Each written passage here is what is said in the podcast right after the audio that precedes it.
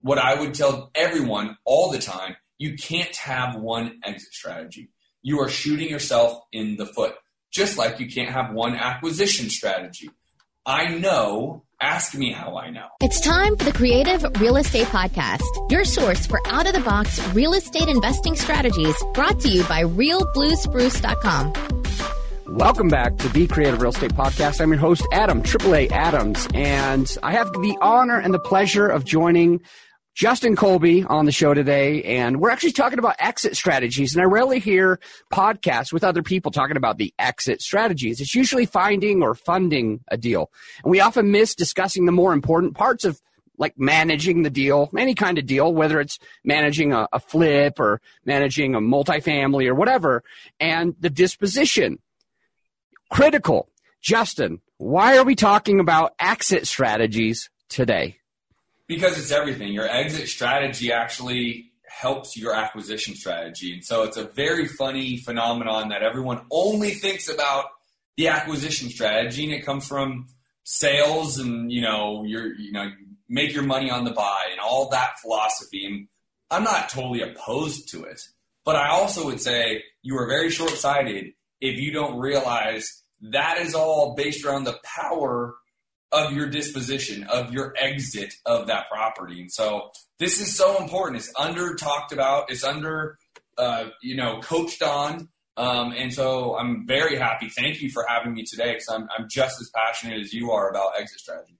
Absolutely gets into uh, a book that my parents were very into a long time ago. We actually used to listen to the audio tapes and everything. Stephen Covey Sure. begin with the end in mind. So when you're talking about disposition, the exit strategy, you said that it's what helps you figure out the acquisition strategy. That's right. Um, we're going to get a little bit into your bio. I know you've been on the show before, Yeah. and but I'm going to ask you a little bit of your bio. But right before we do that, why don't you talk to me what you mean on how come it is so critical to begin with the end in mind? Well, because so let's just say for what it is. Like, uh, you know, I'm very big in the wholesaling, rehab, flipping, um, subject to type world, right? Pretty traditional, excuse me, single family condo townhome space. Um, and if I know I'm going to meet with a seller that has a two-two condo for hundred thousand dollars, I know it's probably not going to be wholesaled to a rehabber. I potentially would want to buy it and rehab it myself. But then it comes down to what do I do with that said property? That could be a great rental. That also could be a pretty good flip if I get the right number and the home needs enough value add, so to speak. And so understanding that I basically have two options here going into the front end based around two options on my exit. I could rehab it and turn it over and flip it, or it's likely going to be a good hold. And I know that based around it's a condo, it's 2-2, there's probably not these big margin or value adds adding square footage, etc. So I know I have two options, and then I just need to figure out what the seller finds valuable in selling their home. And then I can say, okay, I'm going to pull the trigger on the buy and hold option. The numbers I have, I, I do this prior to being a seller. I write down where I need to be at a buy and hold. I write down what I need rent to be. I write down if there's an HOA or whatever and all expenses. This is makes sense it looks like it rents for $1,000. That's basically a top line gross 1% return. Perfect. If I can buy this at 100 grand, I'm holding this thing done. If I can't, or if the rent isn't there, or if it needs a lot of work to get it to $1,000 a month rent, I know I need to rehab it, right? And so it gives me the power. It genuinely gives me the power going into that meeting knowing I have two options, only two options. And then if you're a little bit more skilled, I can start thinking about how to do some sort of wrap subject to agreement for sale with the seller, depending upon their actual, you know, situation financially, right? And so it's really empowering knowing that you have, you know, again, if you're a buy and hold guy, a rehab guy, uh, a, a wholesaler, knowing what your back end exists. I, I'll give you a great example. I've done a lot of Facebook marketing recently. I found a guy who is crushing it for me on finding buyers through Facebook. I mean, crushing. And in the last three days, I have found nine seller finance buyers. I don't necessarily have a lot of those known people that are looking to buy a home with seller financing that I can go to. Well, in two days or whatever is three days, I found nine that I've talked to that want to find homes that they can do that with. To me, as someone who wholesales a lot, that is massive. Now I know exactly how to structure deals that fit their model. So it's everything. I've got a bunch of questions lined up and ready.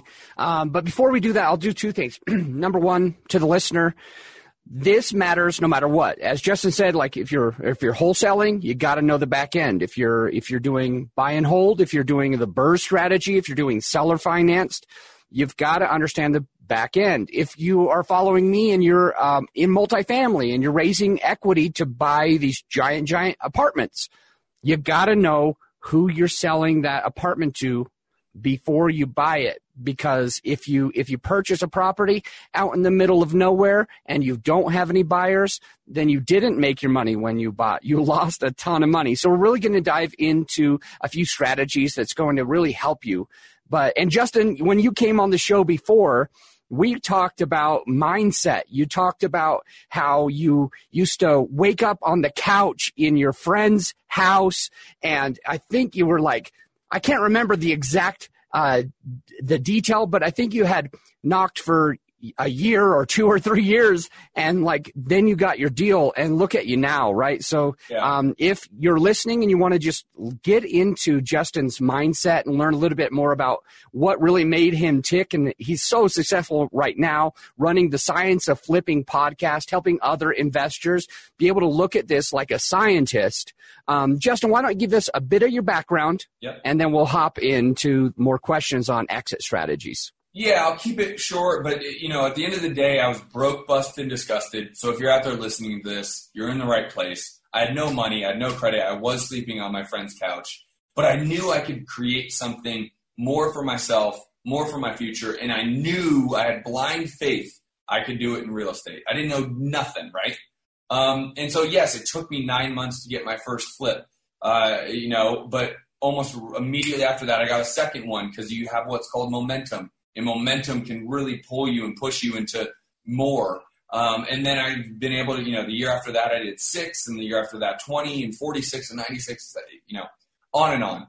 And the journey has been crazy. I've now been flipping homes, wholesaling homes for 12 years. I started in 2007. And that's a long time. So with all the good, there has been some bad, right? And to be able to navigate those waters is what has given me my longevity but it also was being able to be flexible, uh, to be able to be nimble, to be able to be fluid with the times that were changing, to understand exit strategy. It actually, this is why I wanted to be on this episode, is because it's been really my strength to be able to be nimble enough to create different exit strategies per the properties that I'm viewing, right? Whether it's a buy and hold, whether it's a subject to, whether it's a wholesale, maybe it's a wholesale lease option, like to be able to be flexible and nimble enough now, so to date, I've done roughly 1,400 flips, and that includes rehabs and wholesales. Um, and so, you know, I've built a, a, really successful business. And, and as a matter of fact, last year I helped start an iBuyer. For those that you don't know, like Opendoor, OfferPad, Zillow, Redfin, they are considered iBuyers. Well, I helped start one over the last year or so. Um, that was an incredible journey. And now I'm back. And now I'm back to running my business and my company here in Phoenix, Arizona. And listen, uh, you know, I know there's a lot going on in the world. I'm not here to talk about that right now, but you got to be nimble. You got to be fluid. You got to be flexible. You got to be creative. And the best way to do that is to understand where your exit strategy is, a better understanding of what you're trying to do, what is your goals. Like start with the end in mind. You hear that all over the place now. That's all we're talking about. Start with the end in mind and be specific to the deal, the exit strategy, right? And so it's been a it's been a fun ride. It's been a wild ride. Obviously, I have my podcast, and and I'll I'll give you guys a, a kind of a give. I've correlated my podcast with a group on Facebook to give free content, to give free advice. Same thing, just more in video form, more in Facebook form. It's called the Science of Flipping Academy group. It's all free. It's the same content, but now you can engage with me a lot more person uh, personably versus a, a, podcast where you can't really engage, right? And so um, that's my gift for you guys. Please go ask to be a part of it. it's closed, and I do that specifically so just random people that don't care about real estate don't join.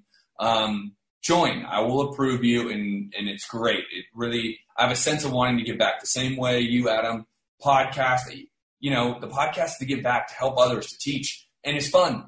So I do the same thing. So it's been a wild ride. It's been fun. Oh, awesome. Okay, so the Science of Flipping Academy group, you'll you can just search for that right now on Facebook. So Yep. if you're not driving, just grab your phone, grab your computer and just put in like the Science of Flipping Academy group on your Facebook and you'll be able to ask to join and uh, let Justin know that you're a listener of the show and he will approve you. All right, so Justin wanted to really dive into just strategies. I know how critically important it is to begin with the end in mind and understand how you can exit, how you're going to exit, creative ways to exit. Now, if we just take a step back and, and think if we're trying to really learn uh, how to do this, how to be able to think about your exit strategy in the beginning, what are some of the types of exit strategies that you employ, first off? Yeah. So for me, specific to the real estate, you know, residential game, um, for the most part, you know, I love the ability to wholesale, but that is predicated on who I have to buy the home, which goes right back to this, right? This is the whole thing, and that's why a buyer's list is so valuable. That's why I've hired a guy. And by the way, for any of your listeners that want to know who he is, I'm happy to share his information and all that kind of stuff.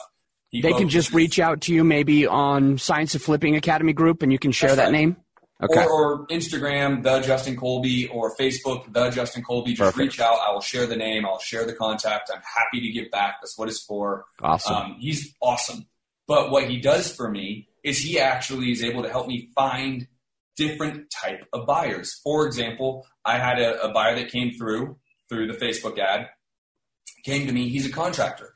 He said, "Hey, dude, I buy two properties. As long as I have two properties running, I'm buying. Right? I buy cash, but I'm not a big buyer. I just got to keep two properties going at all times." This guy is a contractor. He has no overhead cost. He's like, I legitimately will pay more than most other rehabbers because I'm doing the work myself. I won't be your biggest buyer, but I'll buy six deals a year from you. Send me your deals, right? that type of connection, that type of buyer is not, you know, you're not going to go find them at wherever, right? Like he admittedly, he's like, dude, I just have known a lot of agents for years. The agents have been referring me deals for years. That's how I get my deals. So love to be able to work with you as a wholesaler. That is a massive value to me. Now I know who he is. I know he can pay a little more. So if the deal is a little thinner, I couldn't negotiate a better deal. Maybe the seller owes too much, whatever. I know he'll pay a little bit more. I just mentioned the nine seller finance buyers. Those are awesome because then you can get really creative on the front end of it when people are a little bit in trouble, or maybe they just own the home free and clear. Maybe they don't need the money. And you can structure a note. Again, this is going more towards understanding this process. You structure a note with the seller. The end, you wholesale it to the end buyer. The seller gets some money in their pocket. I get my wholesale fee, and the end buyer has a note that they didn't have to get a bank doing seller financing. I have nine of those now that came in the last three days. So understanding who you have in your buyers list as a wholesaler is so powerful. Like I can't express it enough how important this is. Um, Yeah. And so I feel, and I'm sorry to cut you off. I feel like there's a lot of um, wholesalers or or people that have heard that wholesaling was a nice way to get involved into real estate, and they haven't built a buyer's list at all. They started by knocking on doors, and once they kind of start to lock something up, they can never figure out how to get rid of it. Like they put a lot of time, they put a lot of effort, but they're not going to make money because they haven't thought about what you just said that critical piece of knowing who you have on the buy side where you're going to deploy it and how you're going to package it up with for them with a note or with a wholesale fee or with a, a signable contract with a double close whatever. Yeah. uh, so i think that's really interesting. Keep keep going. I i didn't mean to cut you off. I just wanted to you know um, bring that up. Yeah, no, and I think kind of putting it a little bit even more in your world, like if I know that I have a a, um, a package deal buyer, let's say, and I know if I can go get 16 three bedroom, two bed homes built from 2000 or newer, and I could get those and package them together and sell it off to a buyer because it performs at a certain rate in ROI that the, the return is in their box, the price point, the model of home, all of that is something that they are looking to only buy package deals for apartment complexes or any of the kind of more bigger. Well, now I know I can go find each and every one of these deals on the acquisition side because I know this buyer exists. And all I have to do is go get those deals. All I have to do is go package them together and send it to this buyer, and he will buy it. Now, the the the um, you know the idiosyncrasies of how I get those deals and how I'm pack, you know they all might be a little different. They all might be the same. Maybe I have a bunch of cash. Maybe uh, you know I raise money to buy the deal so I can pack like all that stuff. That's not necessarily what we're here to talk about, but it gives me the freedom to know I can go get that for said buyer in your space. You know, maybe you want to be able to accumulate a certain amount of doors to sell it off to a much larger fund. That's your exit strategy, maybe. And I'm making that up, but it might be. Right? And so you know I need to go accumulate this many doors at this ROI so that I can sell this off to the fund five years and wash my hands of all this and I'm out, right? Knowing that, now you know where to go. You know where to direct your time, energy, and money to go do it right? It creates everything. Is is thinking with the end in mind, understanding what your exit strategy is. You know, the, the bigger philosophy of, you know, what's your why? What are you all doing it for? You know, what's the end goal here, right? If you could go print $10 million right now, would you stop doing it? All that stuff can, it only um, puts a magnifying glass on how we're talking about it. Like, what is yeah. our why? Well, my why is to increase my bottom line this year on a big, get, a big way. That's what I'm doing it for. So I need to know my exit strategies so I can go in and negotiate stronger on the front end. Yeah, for sure. And the way this applies to a multifamily person, anybody who's listens to this podcast and really is trying to be in multifamily, the way that this um, works for you, and, and you'll notice this, is there's a lot of people that are out there and trying to get into multifamily, trying to build, uh, when I say a buyer's list, I mean a passive investor list. Mm-hmm. And uh, they are, they are thinking about wanting to get good cap rates. They're thinking about all this stuff. And there's really two places that you need to be thinking about the end game. End game number one is simply just after you get it under contract, who are you going to raise the money from if you're syndicating this? So the question for you is going to be if I go into a podunk town, am I going to find uh, sophisticated investors that want to put 150,000 down each so that I can have that million dollars with eight people?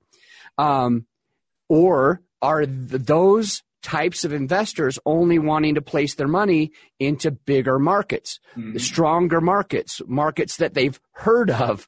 And so that's your first uh, time that you're going to run into an issue if you don't think about the end in mind. And the second place that you're really going to show up to an issue when you're thinking about the end is once I have fulfilled my business plan, once I've done to the property what I need to do with it, who's going to buy it?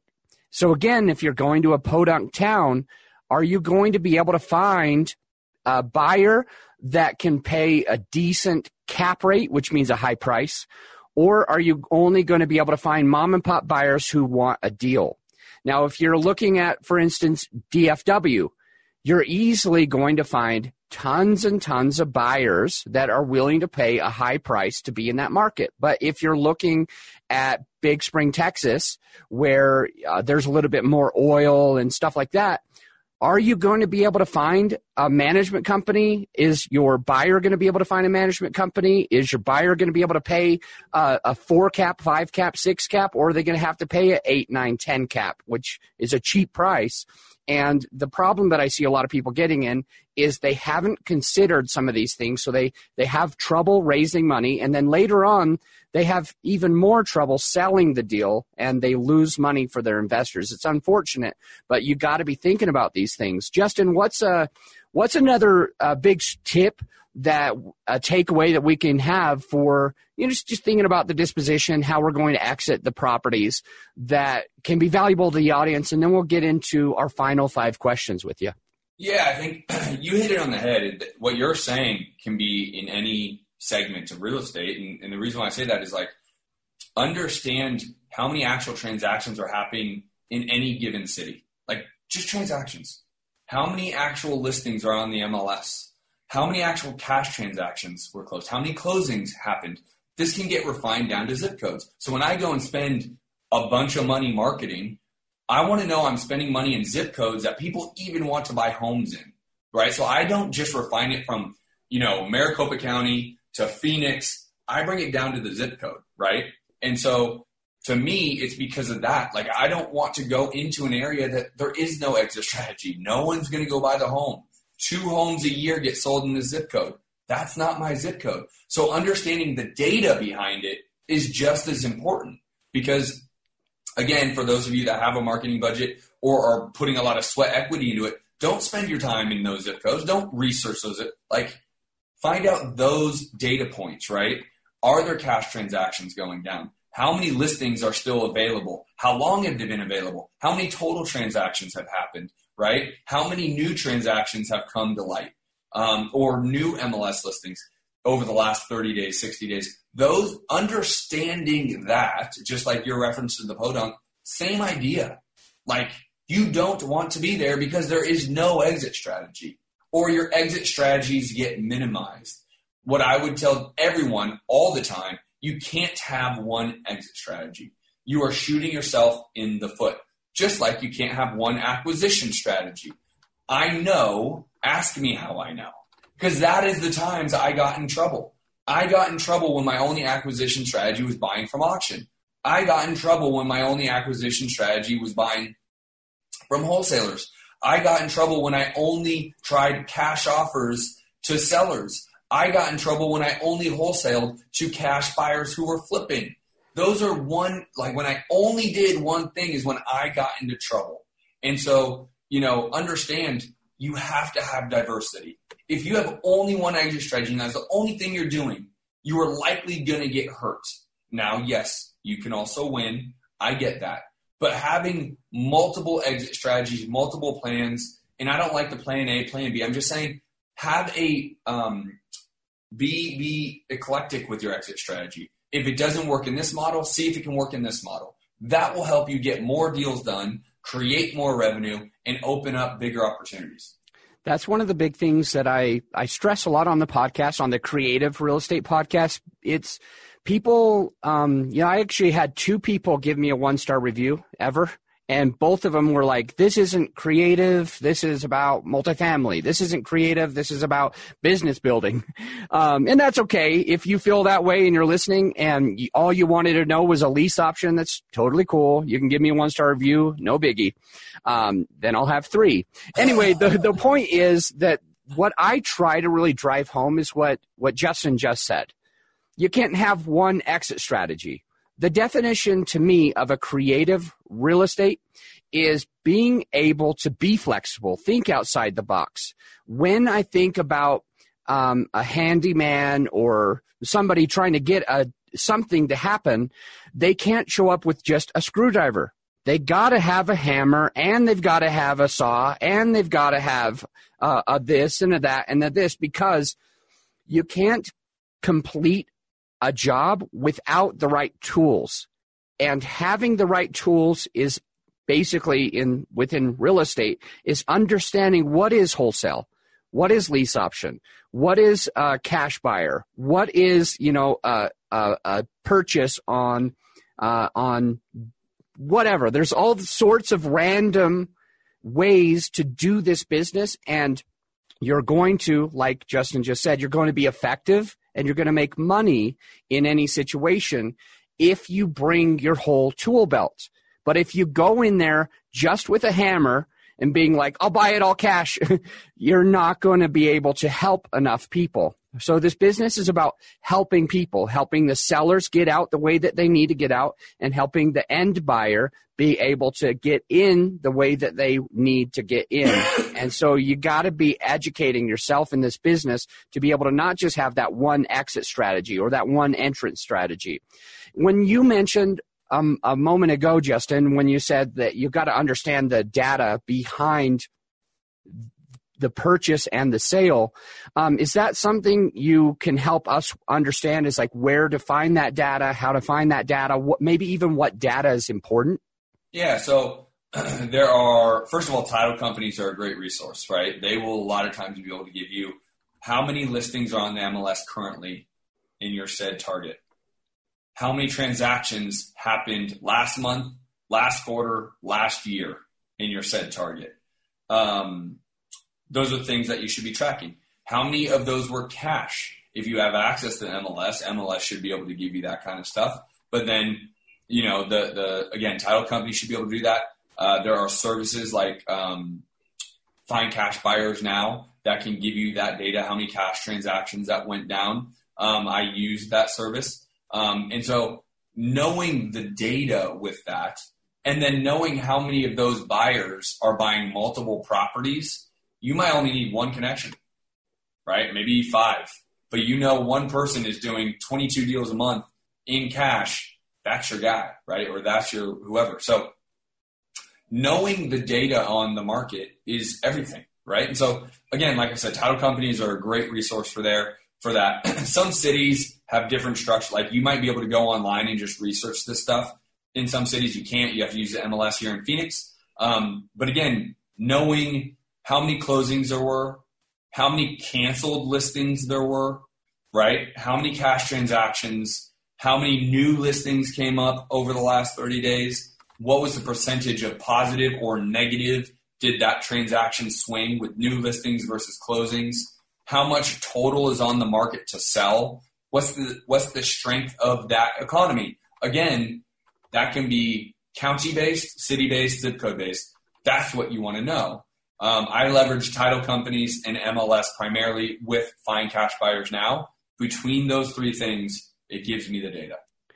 Awesome. I love it. This is all really good. And I suspect that if the listener has more questions, wanting to learn how to learn what days on market, total on market, strength of the economy, all this kind of stuff, they can go to the Science of Flipping Academy group on Facebook real quick and literally just shoot you a question, right? Yeah, again, they would have to ask to be approved. The answer is yes once they're approved, 100%. If you're not there yet, you also follow me on Instagram and Facebook, the Justin Colby. Follow me there, and I will answer those questions there as well. I mean, I'm, I'm here to give, right? And so, absolutely, all three of those are great ways. I'm going to take, let's take a real quick break. And when we get back, I'm going to ask Justin about the most creative deal he's ever done. Have you ever looked in the mirror and thought you'd be further along financially by now? If so, you're not alone. Many people find themselves wanting to ditch their nine to five, wishing they had more time with their family. What most people want is to simply live the life that they choose, and with plenty of money to do so. The good news is you can live an abundant life through apartment investing. Mark and Tamiel Kenney with Think Multifamily help you take back the time and freedom so that you can live free from the stresses that burden so many. Through multifamily investing, they teach you how to set your family up for a lifetime of true success and fulfillment. They have helped hundreds of people just like you. Patrick, for example, who since working with Think Multifamily has purchased over 900 units, with another 850 under contract and at 27 years old was able to quit his demanding job in corporate America. Regardless of your age or profession, Think Multifamily can help you create the life of your dreams. As hosts of the new Think Multifamily podcast, Mark and Tamiel will walk you through the journey step by step to make sure you are completely set up for success. Through this interview style podcast, you will gain a proven strategic apartment investing system and hear stories from successful investors, all to help you be light years ahead of those who try to do it alone. Subscribe to the Think Multifamily podcast today at thinkmultifamily.com forward slash podcast. Mr. Justin Colby, what is the most creative deal that you've ever done? Yes. So that is a great question. And so I will be straightforward. I don't go massively creative, but I do a good amount of what we call agreement for sales every year. And it is very similar to subject twos here in Arizona. The biggest difference, and again, depending upon where you're listening to this, you might be able to do these, you might not. I know, you know, uh, land trusts and, and land contracts on the East Coast are really big. Out here, you can do an agreement for sale. But the difference, and this is why we do so many of them, a subject to, when you contract a subject to, which means you're buying the home subject to the existing loan. So the seller's leaving their loan in place and you're going to start paying it. Um, the title actually transfers over to you. Okay. Now you are on title of the home and the loan is still in the seller's name. It can get a little sticky, especially if the bank wants to do a pay in full. Um, not that they're illegal; they are completely legal, but can get a little sticky. Um, I use agreement for sales, and what the the main difference there is, all of that structure stays the same. The loan stays in the the seller's name. That I don't actually take title of the home until I pay the loan off in full. Hmm. The reason why I really like that is the seller is ultimately protected. I'm going to start paying their mortgage. I potentially can get them a, a chunk of money in their pocket because I'm likely going to either wholesale it or keep it for myself. Um, and uh, uh, I can create a balloon and wholesale it if I don't want to keep it for myself, right? And so I can do, you know, a five-year balloon to the seller. To my buyer, I create a three-year balloon. Their loan is 30 years. So all of this can get shrunk down in time. I have a buyer, like I just said, I have nine of these buyers now that want this. I have a buyer that can't get a loan but has cash. It helps the seller because they're not losing ownership of the home. They're not losing their mortgage. I'm just now paying for it. They get a chunk of money in their pocket. I get a chunk of money in my pocket and the buyer gets a home they want. Or if I don't want to wholesale it, I keep it for myself and now I have a great rental. I didn't have to go get a loan, so I don't. I can you know not worry about the Frank Dodd Act, and I can start paying a three percent, four percent interest rate versus a six or seven percent that you can go get from a bank for an investment property. And so it is great. I utilize it a good amount every single year. Like I said, it's not massively, massively creative, and I didn't go do a bunch of stuff.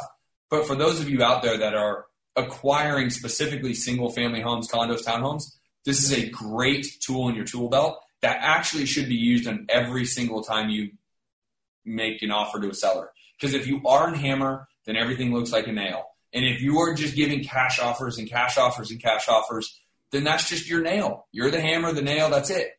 But you need to have a tool belt. And I would really encourage you to structure every offer in two ways minimum cash and agreement for sale and you know you can have thirds and fourths but for sake of simplicity uh, let's keep it to two and if you have more questions hit me up on instagram or facebook and, and i'm happy to answer Justin Colby, thank you for coming on the show. Justin is from the Science of Flipping Academy. So you can go and find the Science of Flipping podcast or join the Science Flipping Academy group online.